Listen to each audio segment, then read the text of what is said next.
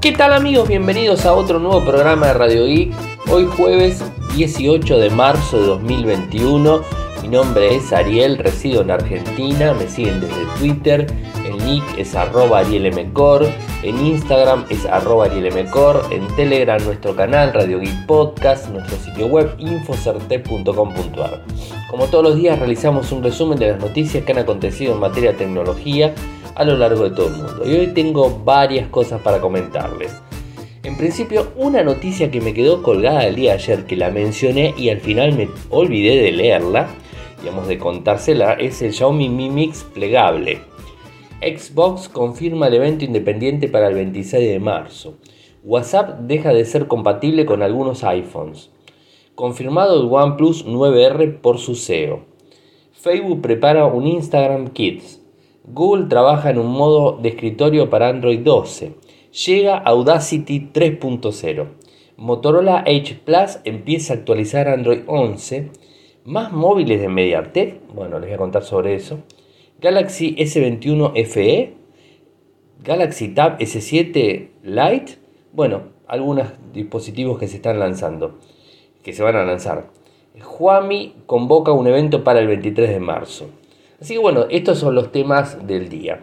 Discúlpenme si tengo una voz un poco tomada por el resfrío. Estamos entrando en Argentina a lo que sería el otoño, o sea, faltan días nomás para que se venga el otoño. Y mi cuerpo ya se dio cuenta y está reaccionando como reacciona todos los años, con resfrío. O sea que tengo la voz tomada, me cuesta, me van a escuchar de vez en cuando aspirar así, porque bueno, es un reflejo que tengo porque me molesta un poco la nariz. Bueno, vayamos a lo primero. Filtradas imágenes del Xiaomi Mi Mix plegable. A ver, en principio hay que destacar que no hay nada confirmado. O sea, es unas imágenes que se filtraron, la fuente es Sparrow News, en donde se filtraron algunas imágenes de un teléfono triple cámara, doble pantalla, digamos pantalla plegable obviamente, de Xiaomi.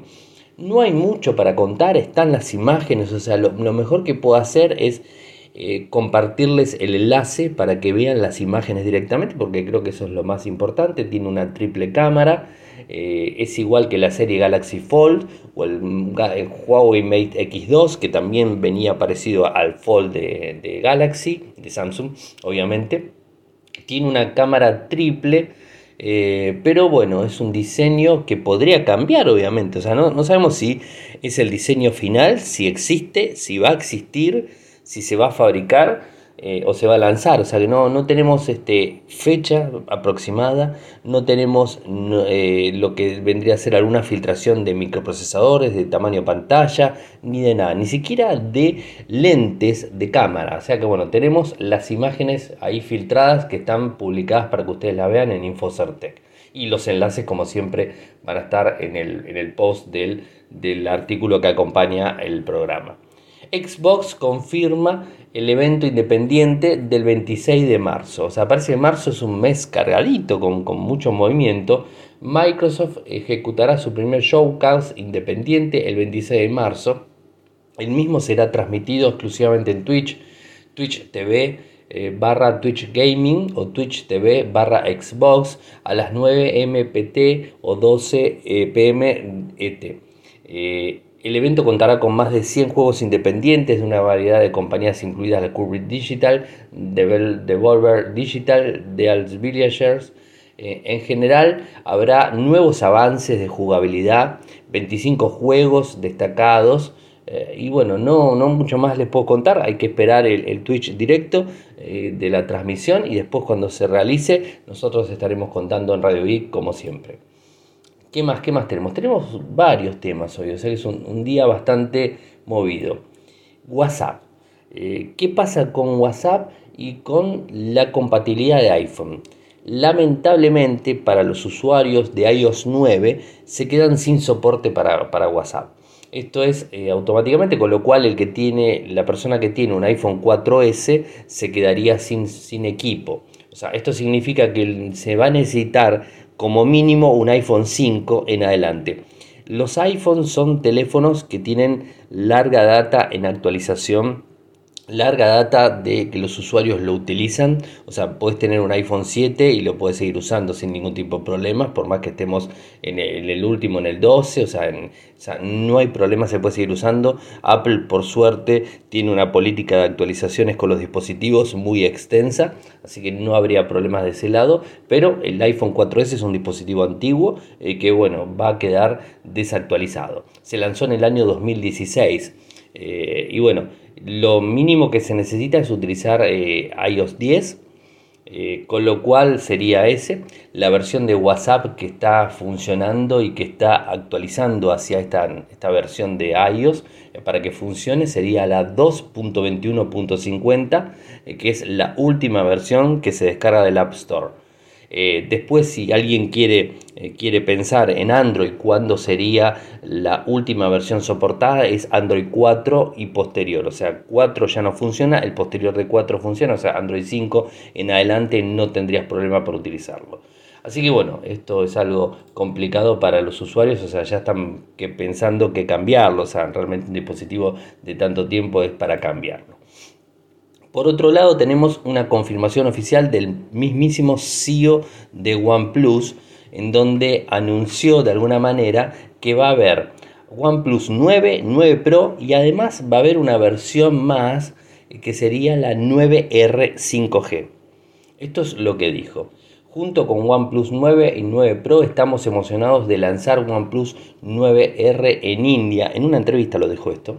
Estamos enfocados en expandir nuestra oferta de teléfonos inteligentes para satisfacer los diferentes requisitos de los usuarios con el OnePlus 9R al brindar una experiencia insignia sólida a un precio más accesible. Pete Lau fue el que lo ha dicho. Así que bueno, confirmado que tenemos un dispositivo más económico.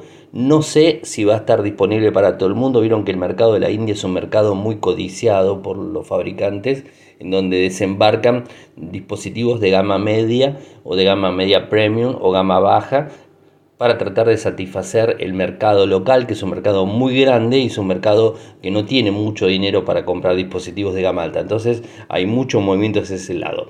Y el 9R sería un dispositivo de gama alta con alguna que otra prestación más baja para tratar de entrar a competir en el mercado. Así que bueno, estaremos atentos para conocerlo. Esto, ¿cuándo va a ser el lanzamiento? O sea, ¿tenemos fecha de lanzamiento para estos dispositivos? O sea, sí, tenemos fecha de lanzamiento. Es el 23 de marzo, en donde vamos a salir de todas las dudas. O sea, la semana que viene, ¿no? A ver, la semana que viene, el martes que viene, tenemos la información completa de los nuevos OnePlus. Y obviamente en Radiogeek les vamos a estar comentando a la noche todo con respecto a eso.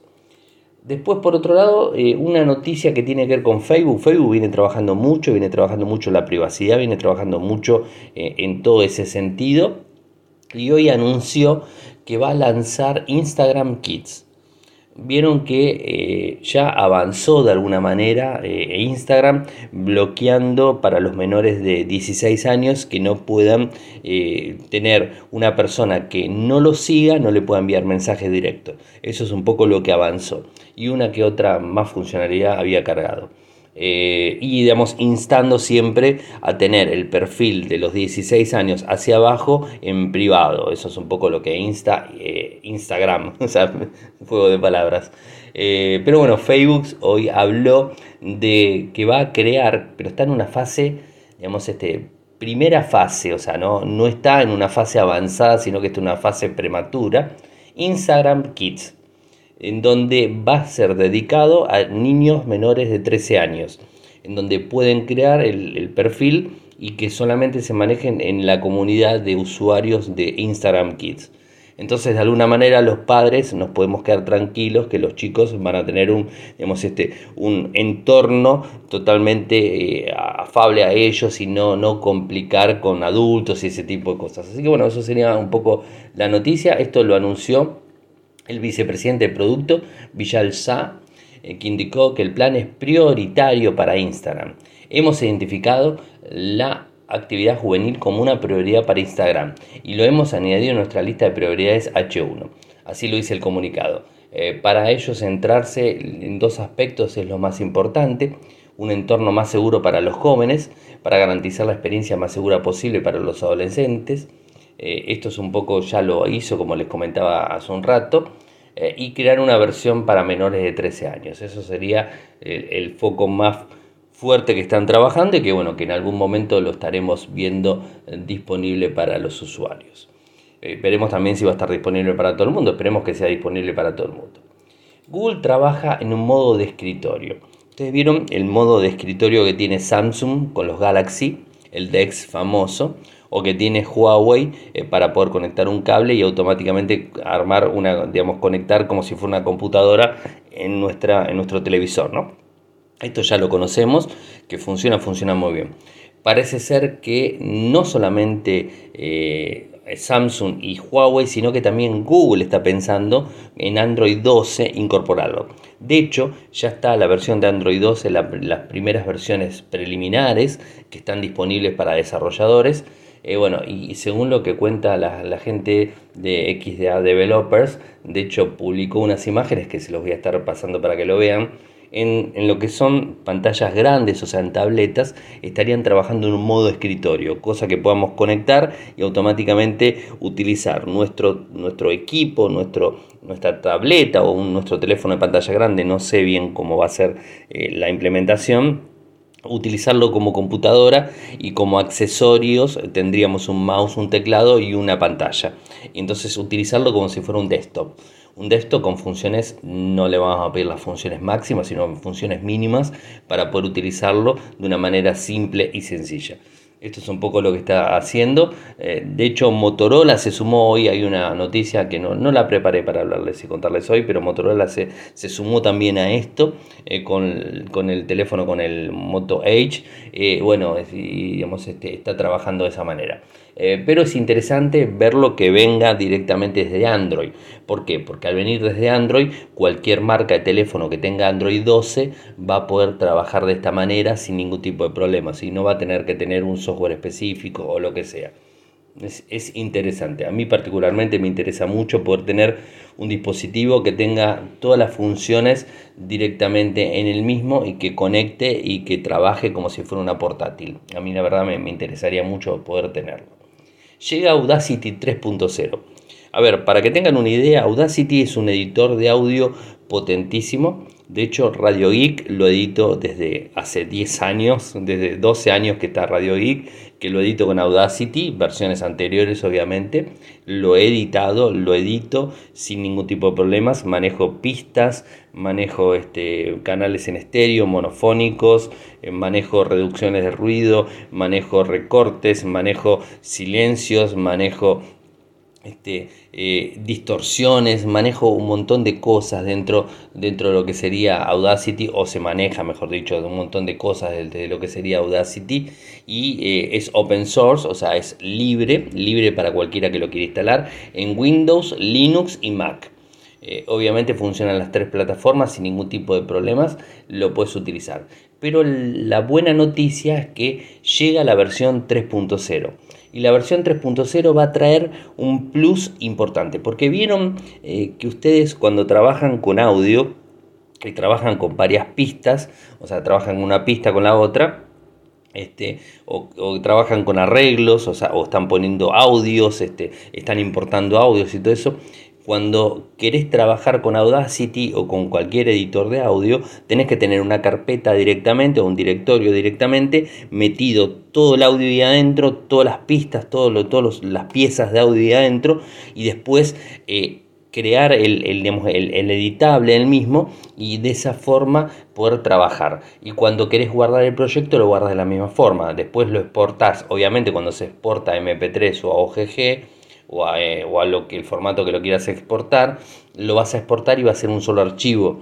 Pero cuando vos querés seguir trabajando sobre ese audio, sobre ese proyecto, lo exportás a un formato que necesitas todas las piezas. Bueno, la buena noticia para lo que sería la versión 3.0 es que va a trabajar con proyectos AUP3.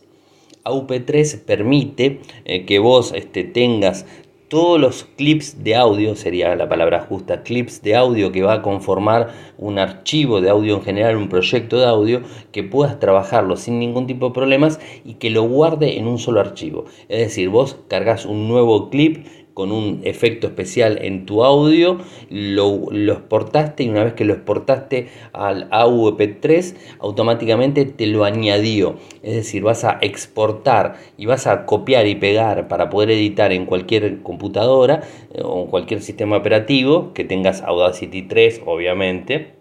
Vas a poder editar ese archivo y de esa forma vas a trabajar sobre todos los audios que fuiste utilizando. Vas a seguir agregando y vas a seguir guardando. Se va a ir incrementando. O sea, va a generar un solo archivo AUP3 y de esa forma vas a poder trabajar. No tenés que llevar más el directorio completo con todos los archivos de audio porque lo vas a poder trabajar sin ningún tipo de problemas de esa manera. El cambio no es menor, es un cambio mayor realmente. Más allá de que va a mejorar la interfaz, va a mejorar un montón de cosas, pero yo me quedo con esto, o sea, con la posibilidad de exportar un proyecto completo y que no tengas que andar copiando todos los formatos y todo ese tipo de cosas en un único archivo, ¿no? Eso sería la versión. Se guarda el proyecto directamente con los determinados labels que tenés y sin ningún tipo de problemas. Así que bueno, interesante, se viene, y este año cumple los 21 años de la mayoría de edad completa, o sea, cumple Audacity, porque bueno, se lanzó en el año 2000, en mayo del 2000 se lanzó, y bueno, hoy por hoy estamos cumpliendo este año los 21 años. ¿Qué más? Los 20 años, disculpe, como que 20 años, no 21. No, 21, disculpe, estoy bien. No, mi cabeza hoy no funciona muy que digamos bien. Motorola Edge Plus empieza a actualizar Android 11. Empieza a actualizar en Estados Unidos. Y con la marca Bryson, o sea, todos los que tengan Bryson y que tengan un Edge Plus de Motorola lo van a poder actualizar. Está bueno esto porque justamente brinda la última versión del sistema operativo. Si bien la versión estaba prevista que se lance en febrero de este año, se está lanzando en marzo, un mes después, ya pasado un mes. Es bueno, de cualquier forma, la actualización del sistema operativo es bueno. Es otro de los teléfonos que se suma al Moto G Pro, al Moto G8 Plus, el Moto G8 Power y Moto G8 común. Y ahora se suma el Moto Edge Plus. Veremos qué otros dispositivos se van sumando en el tiempo. Pero bueno, es interesante ver cómo se van actualizando los dispositivos de las diferentes marcas. ¿Qué más? A ver qué más tenemos. Mientras me refresca la pantalla. MediaTek. ¿Qué sucede con Snapdragon o Qualcomm y MediaTek? Ayer les conté que Samsung no piensa lanzar un Note 21 por un problema de procesadores, por un problema de versión de procesadores. Hoy les cuento algo similar con Qualcomm. Qualcomm está teniendo inconvenientes para poder manufacturar, fabricar los microprocesadores. Está empezando a tener problemas y faltantes, digamos, de micros. Y esto es obviamente por todo lo que venimos a colación de la pandemia, que nos llevó el 2020 un año bastante complicado, en donde las fábricas no han trabajado durante mucho tiempo y esto generó faltantes en insumos, y eso fue generando problemas en la producción de los dispositivos. Si bien hay dispositivos, está habiendo problemas con las gama alta, por ejemplo. Entonces, ¿qué es lo que sucede? Los fabricantes de smartphone están empezando a pensar en MediaTek como una segunda opción. Entonces están empezando a pensar en ellos. Snapdragon 888 es un microprocesador muy bueno, muy potente, pero está teniendo faltantes. O sea, no está pudiendo cubrir todos los puestos que tiene que cubrir para poder soportar los smartphones que están disponibles. Hay problemas, o sea, el mercado anda corto de procesadores, por así decirlo. También pasa en la PlayStation 5, o sea, no es solamente en el smartphone, sino también en PlayStation, o sea, viene problemas. Entonces, acá es donde avanza MediaTek, que MediaTek no estaba en su máxima operatividad en cuanto a microprocesadores. Sí había mucha gama media, mucha gama baja de MediaTek, pero no tanta gama alta. Bueno, ahora parece ser que los fabricantes están empezando a mirar con otros ojos a MediaTek porque podrían llegar a cubrirlos en los microprocesadores faltantes con diferentes equipos. Leemos en Gizmo China que Qualcomm está teniendo más problemas para fabricar sus procesadores y de esta manera el tiempo de entrega actual de materiales para fabricar los procesadores se ha extendido hasta las 30 semanas. Es más, incluso la producción de procesadores para los móviles 5G se habría paralizado por el momento, con lo cual está complicada la situación. Entonces, MediaTek va a avanzar con sus Dimensity 1000 y Dimensity 2000, que va a llegar en algún momento de este año, y va a cubrir la gama alta de los equipos. Particularmente, creo que MediaTek no está a la altura 100% a Qualcomm. Qualcomm digamos, está por arriba, inclusive está por arriba de Exynos.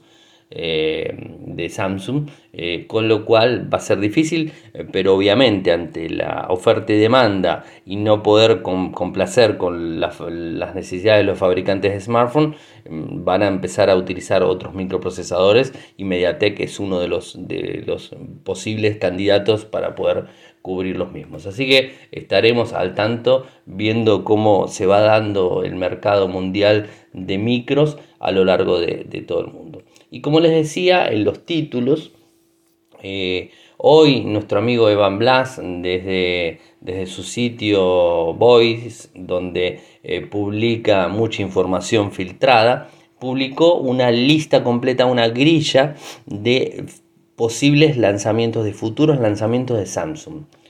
En donde, bueno, no vemos al Note o Note 21, no se ve. ¿Lanzamientos para cuándo? Para este año. Los diferentes son package con las fechas actualizadas. Evleaks, bueno, fue uno de los pioneros en cuanto a lo que tiene que ver con filtraciones, así que con lo cual podemos darle una cierta solidez a sus dichos y a sus cosas. Empieza hablando en el mes de abril que va a haber un package de ordenadores portátiles. La fecha concretamente sería el 14 de abril. Habrá a ver seguramente Chromebook de gama baja que no tiene mucha presencia, bueno, estaríamos atentos a eso. Después en el comienzo del verano del hemisferio norte, obviamente, la Galaxy Tab S7 Lite, o mejor dicho, la Galaxy Tab S7 Lite, o sea, sería la nueva versión de tableta, sería una de las principales. Galaxy A218 sería...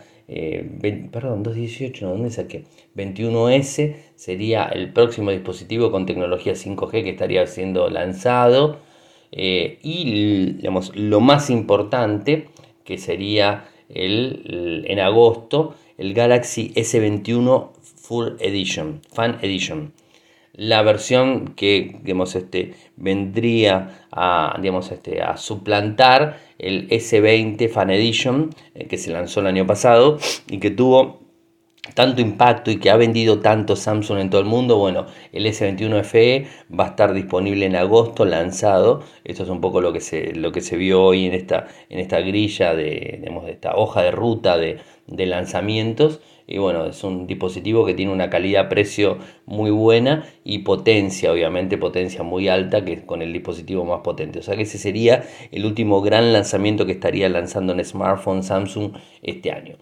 Por lo menos hasta lo que se ve. Como siempre decimos, hay que ver si realmente esto después se confirma y son fechas reales, son lanzamientos reales o lo que tiene que ver con la realidad en sí de los productos, pero por lo general Evleaks es un filtrador muy efectivo en cuanto a sus publicaciones, así que es para creerle. Y me queda la última de la semana, ya podríamos decir, porque es jueves y como saben ustedes, Radiogeek sale de lunes a jueves. Y tiene que ver con Huami, los que fabrican los Amazfit, o sea, para los relojes inteligentes. Huami convoca un evento para el 23 de marzo, probablemente sería el Amazfit T-Rex Pro, sería el dispositivo. No está claro mucho, esto va a ser el 23 de marzo, como les decía, un evento, y pusieron un teaser de 7 segundos con una silueta de un reloj sobre una fosa de las Marianas, lo más profundo de nuestro planeta. Si nos fijamos de alguna manera en las filtraciones previas, incluyendo lo que mostraban su diseño, todo encaja con el próximo Amazfit T-Rex Pro, que va a acompañar al T-Rex, otro modelo de su catálogo. Supuestamente, según filtraciones que también se han dado, tendríamos una pantalla AMOLED de 1.3 pulgadas, su resolución rondaría los 360x360, Gorilla Glass con protección para golpes y arañazos, con una cobertura oleofóbica para preservar su limpieza. También hablan de un sensor BioTracker 2 PPG, un acelerómetro de 3 ejes, un giroscopio de 3 ejes, un altímetro, un sensor geomagnético, o sea, un dispositivo muy bueno, y además tendría soporte hasta 10 atmósferas para lo que sería la parte de inmersión del dispositivo. Así que bueno, por eso hablan de lo que sería la foto en las fosas marianas. Después el T-Rex Pro vendría con una batería de 390 mAh, interna obviamente, va a ser compatible con Android y con iOS sin ningún tipo de problemas. Y el precio filtrado sería de $160. Ese sería el precio filtrado. Hay que esperar al 23 de marzo y ahí saldremos de toda duda. Bueno, gente, hemos llegado al final del programa. Espero que les haya gustado. Saben que si me quieren apoyar lo pueden hacer desde Patreon en www.patreon.com/radiogeek, www.patreon.com/radiogeek, de $1 en adelante. Se los voy a agradecer muchísimo. Saben que si quieren seguirme lo hacen desde Twitter, el nick es @arielmcor, en Instagram es @arielmcor, en Telegram nuestro canal, Radiogeek Podcast, nuestro sitio web infosertec.com.ar. Muchas gracias por escucharme, buen fin de semana para todos y nos volveremos a reencontrar el lunes. Chau chau. Toyoko ofrece cursos de programación y servicios de desarrollo de software a medida. Para más información ingresar a toyoko.io. Podés editar tu libro digital en Infosertec. Encontrá más información enviando un correo electrónico a info@infosertec.com.ar. Para auspiciar en Radio Geek Podcast pueden enviar un correo electrónico a la cuenta info@infosertec.com.ar.